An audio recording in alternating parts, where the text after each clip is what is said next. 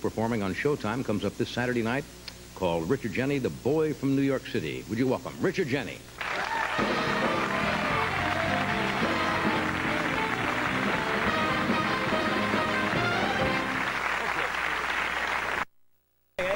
Good to see you. Nice to see you. We don't have as long as we should have tonight, but you look New York. You do. You have, I have that uh, yeah, New York beaten look. dog quality. Yeah. what, what is it about New York that when people who were born there or grew up there swear by it? I don't know. I think, you know, uh, I think the bottom line is in some places you can be a big fish in a small pond, and in Yeah. other places you can be a small fish in a big pond. But I think in New York, there's every chance you'll be stabbed in the chest with a fillet knife. and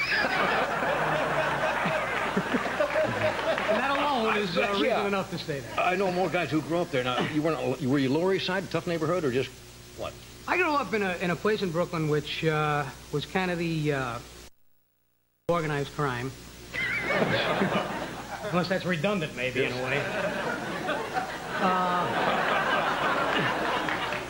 and, you know, one of the first things I talked about in the comedy act when I first started was uh, the fact that I grew up thinking it was normal that people would be found in a trunk of a car. You know, that happened every week. Yeah. They did.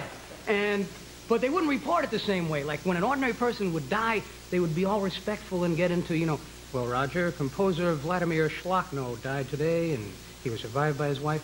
But whenever it was like a, a crime guy, they would adopt all this, you know, lingo where they'd be going, they'd be happy almost. They'd just be, you know, well, Roger, wise guy Frankie the sausage calzone was rubbed out tonight as he walked from his Cadillac toward his Brooklyn home. The 53-year-old stool pigeon finally got his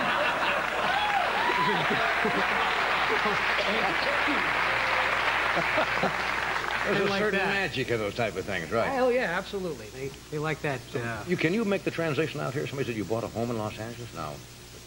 bought a home in L.A. and came out here, and then just talking about this, I thought, you know, I don't want to be with that, that, you know, rubbing out type of thing. I'm going to go buy a place, and I'm going to get a real estate person that's going to be a California orange person, or Yeah. maybe a nice gay person, or something like that.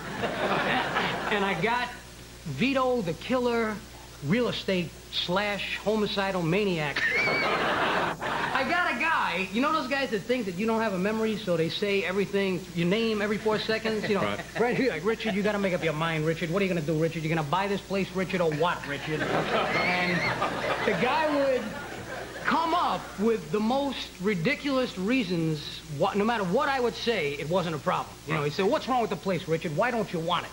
I said, well, it doesn't have windows. Hey, how'd you get in the house? Well, I came from outside.